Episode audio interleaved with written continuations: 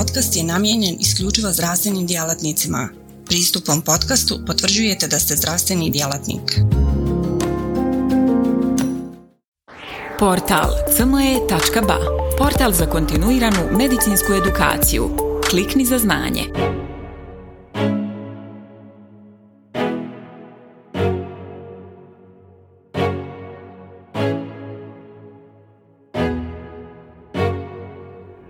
Privilegiju što sam danas sa vama ovdje i reći ću da moje predavanje koje ću u sklopu ovog webinara održati nosi naziv abdominalna bol.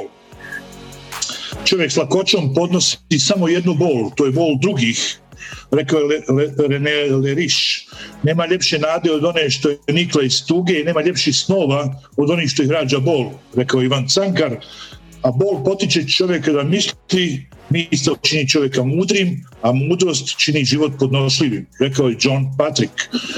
Trbušna šupljina, poštovane kolegice i kolege, je dio tijela u kojem je smješteno mnoštvo organa, a usto je i regija kojom prolaze velike krvne i limfne žile. S obzirom na sve organe i organske sisteme koji su u njemu nalaze, nije neobično da su u trbuhu često prisutni bolovi koji iziskuju egzaktnu evaluaciju i otkrivanje njihovog porijekla. Bolovi u trbuhu predstavljaju jedan od najvažnijih dijagnostičkih izazova za svakog ljekara. Imperativ je ispravna interpretacija tegoba, stratificirani sistemski pristup, a ponekad i promptno reagovanje. Ovakve šematske prikazi sa kvadratima bi trebali da pomognu u lociranju najadekvatnijeg dijagnostike i reći ću otkrivanja najadekvatnijeg simptomatologije, odnosno bolova vezane za određene organe, ali ne bi se na tome sad zadržavao. Najčešća podjela je akutna i hronična bol, s tim što je hronična bol znamo svaka bol koja traje duže od 3 mjeseca, odnosno svaka bol koja nastane posle akutne boli i traje duže od 1 mjesec također spada u hroničnu bol. U patofiziologiji najkraće visceralna bol potiče od autonomnih živčanih vlakana, nerviranih abdominalnih organa i predstavlja uglavnom osjet rastezanja i kontrakcije mišića, a ne rezanja, kidanja i lokalnog podrživanja. Visceralna bol tipično je da je neodređena, tupa te povezana s vrućinom. Teško je lokalizirati, a obično se opaža na mjestu embrionalnog smještaja zahvaćene strukture. Strukture gornjih dijela probavne cijevi, želudac, dvanesterac, jetra i gušterača, izazivaju bol u gornjem abdomenu. Tvorbe srednjih dijela probavne cijevi, tanko crijevo, proksimalno debelo crijevo i crvuljak uzrokuju periumbilikalnu bol, a dijelovi zadnjeg crijeva, distalni koloni spolno-mokračni sistem, izazivaju bol u donjem abdomenu. Ako govorimo o somatskoj boli, ona dolazi od parietalnog peritoneuma koji je nerviran somatskim živcima, a isti odgovaraju na podržaj kod infektivnog, hemijskog i drugog upalnog procesa. Somatska bol je oštra i dobro ograničena. Odražena bol je bol koja se osjeća na mjestu udaljenom od izvorišta i rezultira konverzijom živčanih vlakana u kičmu i moždini. Uobičajeni primjeri odražene boli su bol u lopatici zbog žučne kolike, bol u pretoni zbog ugrežne kolike i bol u ramenu zbog podržaja dijafragme krvlju infekcijom. Peritonitis je upala peritonalne šupljine, najjediniji uzrok je perforacija u gastrointestinalnom traktu, a je ista stvar trenutnu hemijsku upalu koju prati infekcija crijevnim mikroorganizmima. Nas u stvari interesuje hirurge da spriječimo neadekvatno ili ne na vrijeme prepoznati peritonitis. On nastaje zbog raznih organa i raznoraznih oboljenja, brojačih taksativno apendicitis, divertikulitis, strangulacija crijeva, pankratitis, upalne bolesti male zdjelice i mezenterna isemija. Također intraperitonalna krv, iako krv bi po definiciji trebala biti sterilna, iz bilo kog izvora rupturiranog aneurizma, trauma, hiruški zahvat, tektopična trudnoća podražuje i također peritonom izaziva peritonitis. Teški peritonitis izaziva i bari i nikad ga se ne bi smjelo davati pacijentu kod kojeg se sumnja na perforaciju u gastrointestinalnom traktu. Peritonalno-sistemski spojevi, šantovi, drenovi, kateteri za dijalizu unutar peritonalne šupljine te ascites pogoduju razvoju infektivnog peritonitisa. Rijetko se javi i spontani bakterijski peritonitis kod koga dolazi do infekcije peritonalne šupljine iz bakterija koje se nalaze u krvi. Peritonitis izaziva pomak tekućine u peritonalnu šupljinu i crijeva, što vodi teškoj dehidraciji i elektrolitskom disbalansu, i onda naše kolege anesteziolozi na čelu sa profesoricom Smajić sa tim imaju velike probleme.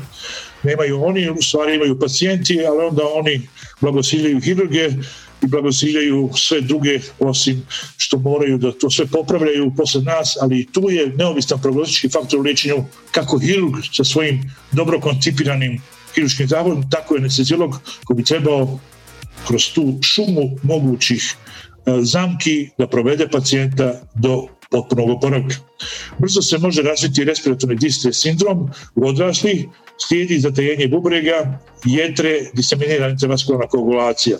Pacijentovo se lice objesi poput maske, dajući mu tipičan izgled facies hipokratika, i smrt nastupa obično u nekoliko dana. Mnogi poremećaji u abdomenu, poštovane kolegice i kolege, izazivaju bol, neki su trivijalni, a neki ugrožavaju sam život, pa zahtijevaju brzo postavljanje dijagnoze i urgentnu operaciju. U takva stanja spadaju ruptura aneurizme abdominalne aorte, pretvoreni šuplji organ, mezenterijalna ishemija i rupturirana ektopična trudnoća. Drugi poremećaj, na primjer obstrukcija crijeva, opala trbuljka, teški pankreatitis, su također ozbiljna i gotovo jednako hitna stanja. Ako govorimo o abdominalnom bolu, čiji uzrok tražimo izvan trgova, onda možemo to tražiti te uzroke u abdominalnom zidu, hematomišića rektusa, genituritarnog traktu, torzija tesisa, infektivni razlozi, herpes zoster, znači metabolički, alkoholna ketoacidoza, dijabetična ketoacidoza, porfirija, bolest srčanih stanica, torakalnih, profesorica Mihanić mi nešto pričala o tome, infarktu miokarda, upali pluća, plućnoj emboliji, radikulitis u trovanju i ujedinjima raznih ovih crnih udovica i škorpiona. Ono što bi trebalo da mladi ljekari ili svi ljekari koji se ulaze u kontakt sa pacijentima koji imaju bolove u trbuhu, neki 20-ak pitanja kroz njih prođu relativno brzo i vide u stvari šta se događa s tim pacijentom. Vrlo je bitno koliko pacijent ima godina, zato što stariji pacijenti jednostavno imaju predispoziciju za neka oboljenja koje nemaju mlađi. Je li pojava bola bila iznenadna ili postupna? Iznenadni nastup bola je čest kod torzije testisa, jajnika, puknuća ciste ili vaskularnih katastrofa rekove aorte ili bilijarne ili ilitarne krvlike. Šta je bilo prvo, bol ili povraćanje? Ako je bol prva, to je gora prognoza vjerojatno da je uzrokovana hiruškom bolešću. Je li bol konstantan ili povremen? Stalni bol je gori. Je li bol započeo centralno migrirao u desni donji kvadrant? Koliko dugo pacijenta to boli? Da li manje od 48 sati ili više dulje? Kakva je bila vožnja do bolnice? Jedno trivijalno pitanje. Bol povećan na prelasku preko ležećih policajca ili vožnja po neravnoj cesti, a sve su takve u Bosni i Hercegovini sugerirana na intraabdominalnu infekciju. Ima li pacijent još uvijek apetit? Anoreksija je češće se viđa kliničke bolesti, posebno upali slipog crijeva. Jeste li trudni? Test za trudnoću, razmisliti uvijek o matričnoj trudnoći i torzi jajnika. Jeste nikad operirali trbuh? To vam nekada ne daju pacijenti podatke, tek kad ga skinete, ako ste površni, vidjet ćete da on ima 1, 2 ili više rezova. Da li su prijavljene neke prethodne operacije? Da li ste imali ikad ovakve tegobe prije? Imate li možda amnezu vezano za divertikulozu, rak, pankreatitis, zatajenje bubrega? Da li imate HIV ili AIDS? Razmislite o okultnoj bubrežnoj infekciji, kamenju ili pankreatisu koja je povezana sa ovom bolešću. Da li pijete alkohol, konzumirate alkohol, pušite li? Da li konzumirate marihuanu? Da li možete razmisliti o sindromu karabanoidne hiperemeze? Uzimate li antibiotike ili steroide? One mogu maskirati infekcije i tako dalje i tako dalje. Abdominalna bol je vječita inspiracija i enigma. U zadnjih 20 godina, gospodo, u mnogome se promijenio menadžment u pristupu abdominalnim bolovima.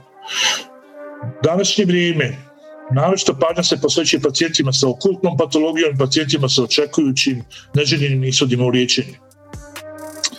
Između 2007. i 2011. u Sjedinjenim Američkim Državama bilo je 23% povećanje posjeta službama hitne pomoći kod pacijenata sa bolom u trbuhu i taj trend se nastavlja povećavati iz godine u godinu. Kod većine odraslih stopa prijema u bolnicu zbog bolova u trbuhu kreće se od 18 do 42%. Čak, gospodo, i na kraju svih provedenih mjera, obrada, dijagnostičkih procedura i pregleda od strane raznih specijalista, etiologija bolova često ostaje nejasna. Kod 40% pacijenata porijeklo abdominalnih bolova nikada nije utvrđeno. Ponavljamo, abdominalna bol i vječiti izazovi, pored svih tehnoloških napredaka, nakon dugogodišnjeg rada, poštovane kolegice i kolege, u primarnoj zdravstvenoj zaštiti, ali i u kliničkim ustanovama, svi smo bili u prilici da liječimo pacijente sa veoma jakim, nekad neizdrživim bolovima u trbuhu koji su bili posljedica gastroenteritisa, no viđali smo i pacijente sa naizgled benignim nalazom, mekim trbuhom, bez bolova koji je skrivao kiruršku katastrofu. Dolazi do promjena paradigmi u promatranju bolova u abdomenu.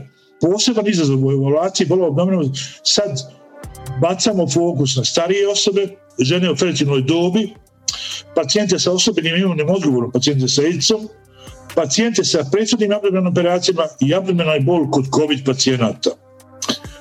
Promjena paradigmi u promatranju znači da nastojimo da smanjimo broj pogrešnih dijagnoza, da smanjimo broj nepotrebnih hospitalizacija, zbirno smanjenje zračenja pacijenta, to znači što šira upotreba ultrazvuka i drugih dijagnostičkih procedura i poboljšavanje globalnih strategija u tretmanu pacijenata sa abdominalnim bolovima.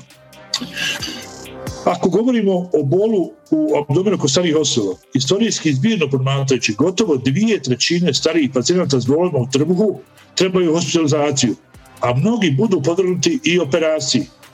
U današnjoj eri modernog slikanja 60% starih bolesnika s bolovima u trbuhu je hospitalizirano, 20% se podvrgne operaciji, a 5% pacijenata starih umre. Ako govorimo o abdominalnom bolu kod starijih, trebalo bi ovo da zapamtimo. Čak i dijagnoza akutnog abdomena starih osoba može se zakomplicirati relativnim nedostatkom simptomatologije, čak i u prisustvu ozbiljne bolesti. Poštovane kolegice i kolege, starije osobe, pacijenti često nemaju temperaturu, leukocitozu i lokaliziranu osjetljivost, uprkos kirurškim tegobama u trbuhu. Peritonijum kod starijih osoba je manje osjetljiv, ta signalna amplica kod starijih manje svijetli. Znači, peritonijum kod starijih osoba je manje osjetljiv nego kod pacijenata mlađih i pacijenata srednje životne dobi. Pored toga, nedijagnostikirani hirurški problemi kod starijih osoba brže su opasni po život nego kod mlađih pacijenata. Stariji pacijenti su izloženi riziku od vaskularnih katastrofa, na primjer mezenterijska ischemija, oštećenje aneurizme trbušne aorte. Ovi vaskularni razlozi čine 10% svih slučajeva bolova u trbuhu kod pacijenata starijih od 70 godina. Ako govorimo i ponavljam ovu rečenicu, u promjeni paradigmi u tretmanu starijih pacijenata. Uobičajeno je rutinski primiti 75-godišnjih pacijenta s bolovima u prsima u bolnicu, dok kod 75-godišnjaka sa bolovima u trbuhu vrlo često to ne učinimo. Ova praksa bi trebala biti promijenjena. S obzirom da morbiditet i smrtnost zbog bolova u trbuhu u ovoj dobnoj skupini premašuje isti kod pacijenata s bolovima u prsima. Sa svakom decenijom života, kod odraslih, smrtnost se povećava, a dijagnostička tačnost smanjuje. Kod pacijenata sa 80 i više godina sposobnost i umijeće kliničara da uspostavi pravilnu i tačnu dijagnozu pada ispod 30%. Ako govorimo o bolu kod žena u reproduktivnoj dobi, o abdominalnom bolu, kod žena u reproduktivnoj dobi ogromno kliničko preklapanje nalazi između pelvične inflamacije, upale slijepog crijeva i torzije jajnika. I to je osnovni razlog za učestale pogrešne dijagnoze. Ove učestale sam stavio pod navodnik. Pored toga, često suptilne prezentacije ektopične trudnoće mogu dovesti do propuštene dijagnoze i lošeg ishoda. Kliničar se ne smije oslanjati na menstrualnu anamnezu pacijentice, navodnu kontrolu rađanja, upotrebu i ligaciju jajovoda i raznih vrsta zaštita kako bi se isključila trudnoća. Čak pacijente koji ne prijavljuju istoriju seksualne aktivnosti mogu biti trudne. Uvijek testirajte na trudnoću žene u dobi između menarhe i menopauze. Pored vanmaterične trudnoće kao uzrok jakih bolova, bitno je prepoznati da to se događa kod 20% svih slučajeva bolova u donjem abdomenu, torziju jajnika. Kod ove skupine praćenih žena CT je promijenio odluku o prijemu u bolnicu kod 26%, pacijentica, potrebu za operaciju kod 12, moraju postojati radiolozi koji su familijarni sa karličnim problemima i koji mogu onda postati neovisan prognostički faktor u liječenju tih pacijentica. Bolovi abdomena kod imunodeficijentnih pacijenata. Široka upotreba visoko aktivne antiretroviralne terapije smanjila je broj oportunističkih infekcija. Zbirno i obdobljeno bol kod ovih pacijenata. Ipak, pacijenti sa nekontrolisanim AIDS-om mogu imati neobičajna stanja kao što su bakterijski enterokolitis, pankreatitis, izazvan lijekovima ili holangiopatiju povezanu sa AIDS-om. Kad se isključi naprijed navedeno, kod pacijenata s AIDS-om najčešći razlog bolova abdomena je upala slijepog crijeva ili bubrežna kolika. Zapravo je učestalost bubrežne kolike jako povišena zbog upotrebe inhibitora proteaze u terapijskom tretmanu ovih pacijenata. Prikazi upala slijepog crijeva kod pacijenata s AIDS-om govore u prilog tome da su oni najčešće netipični kod pacijenata zbog osusa temperature leukocitoze uz odvođene abdominalne simptome.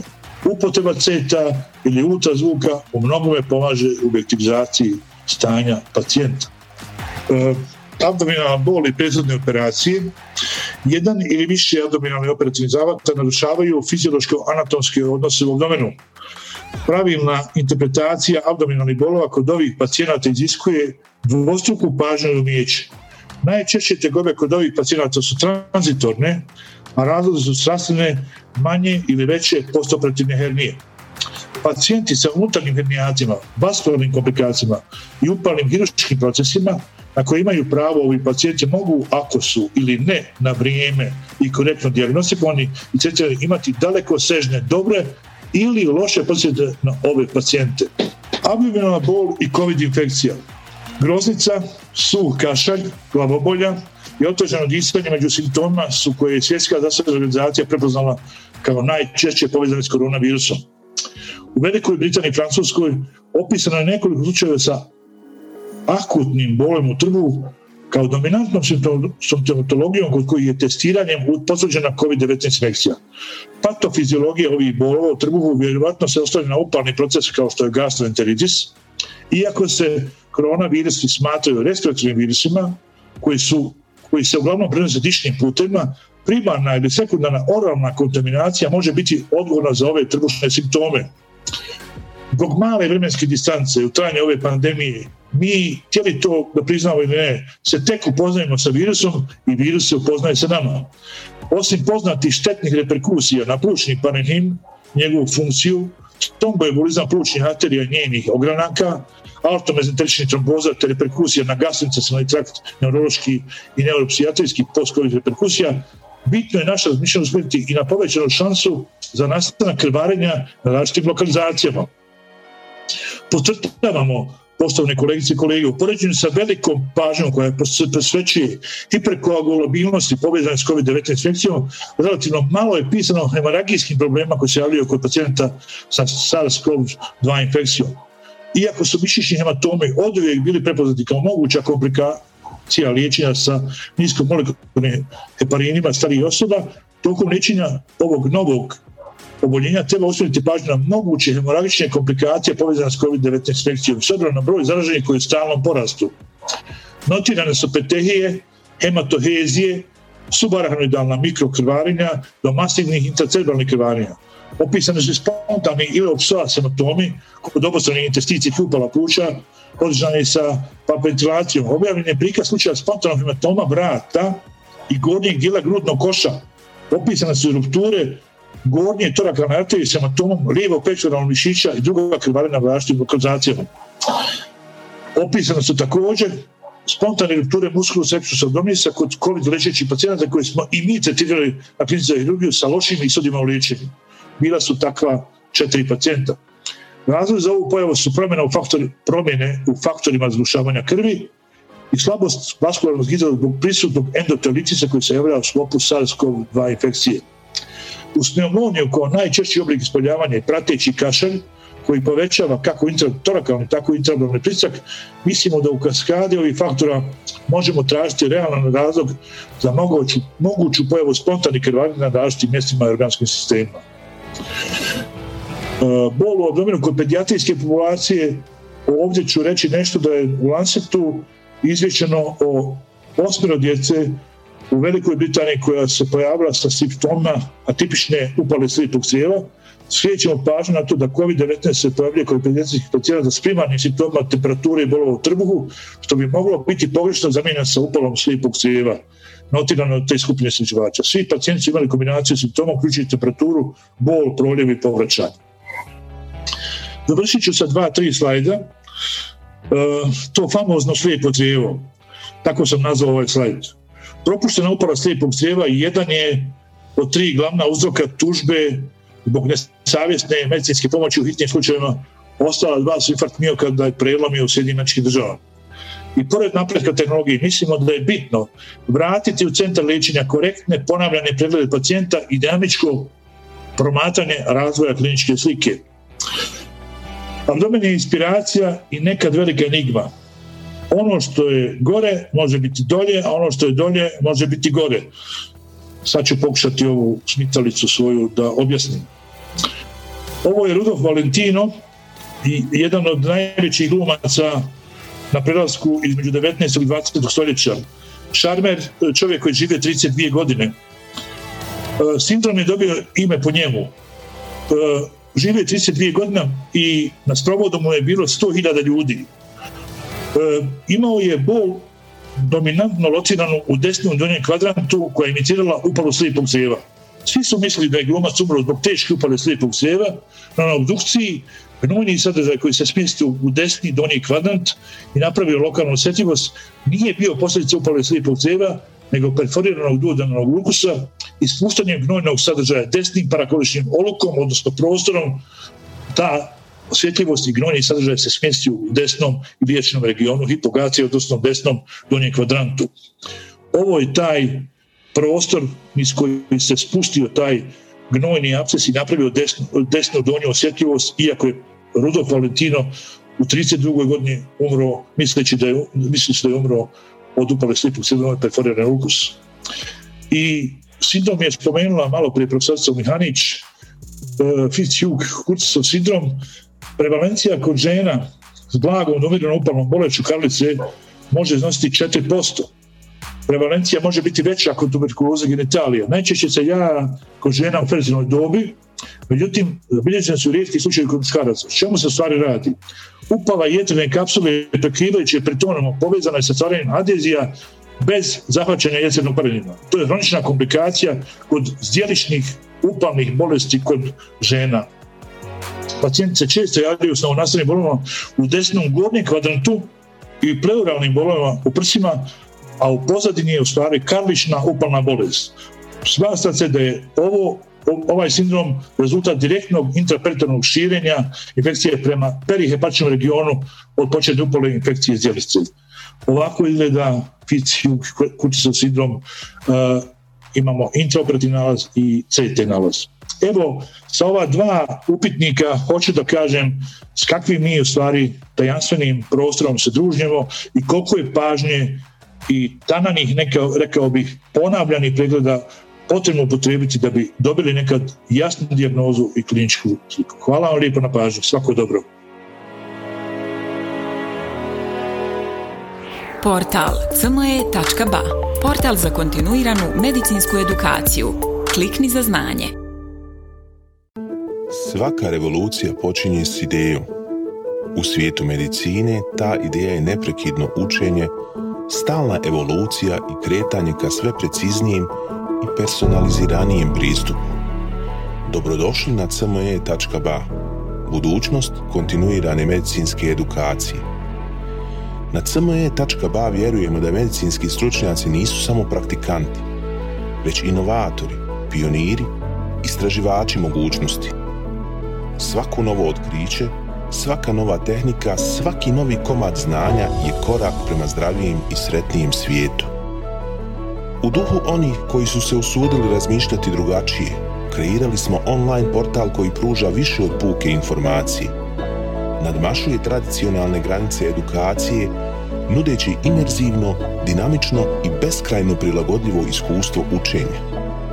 Baš kao što skalpel u rukama vještog hirurga postaje instrument iscjeljenja, cme.ba u rukama radoznalog medicinskog stručnjaka postaje instrument unapređenja. Srce naše platforme je jednostavnost. Razumijemo da je vaše vrijeme neprocjenjivo, da svaka sekunda može napraviti razliku. Zato smo dizajnirali cme.ba da bude jednako intuitivan i efikasan koliko je i inovativan. Inspirirana najboljim svjetskim sučeljima, naša platforma vam omogućava da zaronite u bogatstvo znanja bez ikakvih ometanja ili kompleksnosti, kada god to želite i gdje god to želite, donoseći svijet medicine na dohvat vaših prstiju sa elegancijom jednog, besprijekornog dodira. Na cme.ba susret ćete se sa neprestano rastućim univerzumom sadržaja kuriranog od strane regionalnih i globalnih stručnjaka. Interakcija sa vrhunskim umovima u medicinskom polju, uključivanje u revolucionarna predavanja i dobivanje znanja koje će transformisati vašu praksu. Ali ne smatramo se zadovoljnima s trenutnim postignućima. Obavezali smo se na kontinuirano poboljšanje, težimo da cme.ba ostane zlatni standard za online medicinsku edukaciju. cme.ba je medicinska stranica za one malo bolje, iscijelitelje, inovatore, profesionalce koji se ne boje prekoračiti granice i preoblikovati medicinu. cme.ba je mjesto za vas. Razmišljajte bolje, učite bolje, budite bolji. Stoga kliknite za znanje i pristupite na cme.ba, gdje učenje nikad nestaje, gdje strast susreće profesiju, gdje medicina susreće inovaciju.